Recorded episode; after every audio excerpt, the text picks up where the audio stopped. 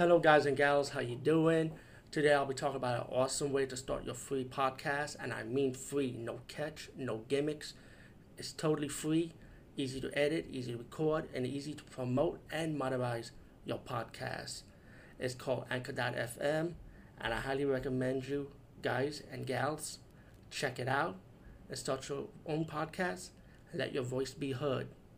And also, don't forget to listen to Wild Dork Podcast and tell them that I sent you and that you have it from me. So you get more people to join Anchor.fm.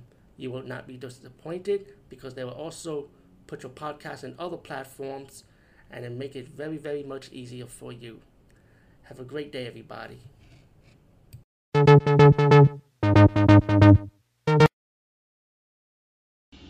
Okay, um, I'm going to review a movie called The Kiss. And the origin of this movie is I did actually remember seeing this movie when I was a kid, a long time ago, but the cover art was different than the cover art I have now. But it was pretty spooky out of the way, creepy in both counts. Um, the Kiss is about a demon, kind of like I call this the supernatural version of the movie The Hidden.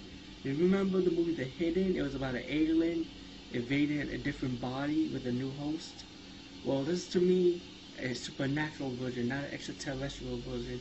So the kiss is like a supernatural version of the hidden, like I said before, about a demon that needs to look for a new body at a certain time, you know, and pass on to a to another human, but it's from family blood, from one legacy to another legacy, you know.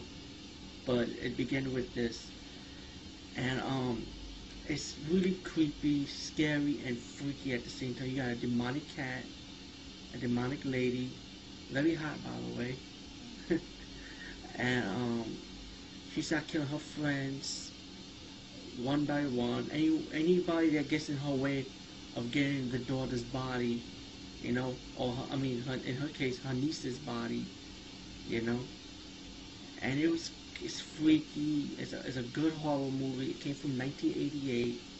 And I, like I said, I was fortunate to rent this when I was young. And now I'm happy to see this again. I'm hoping to release a special edition one day. Or even on Blu-ray format. This is a horror movie that's definitely worth a Blu-ray format. You got Demon, a demonic cat. And it's, like I said, it's scary, creepy. And you got some, you got a lot of good death scenes. You know, it's like a TV movie, but you do have your nudity, by the way. Yes, there is a TNA action sex scene in it for you young horny guys out there that want to check that stuff out. But like I said, it's this horror this horror movie is awesome. The Kiss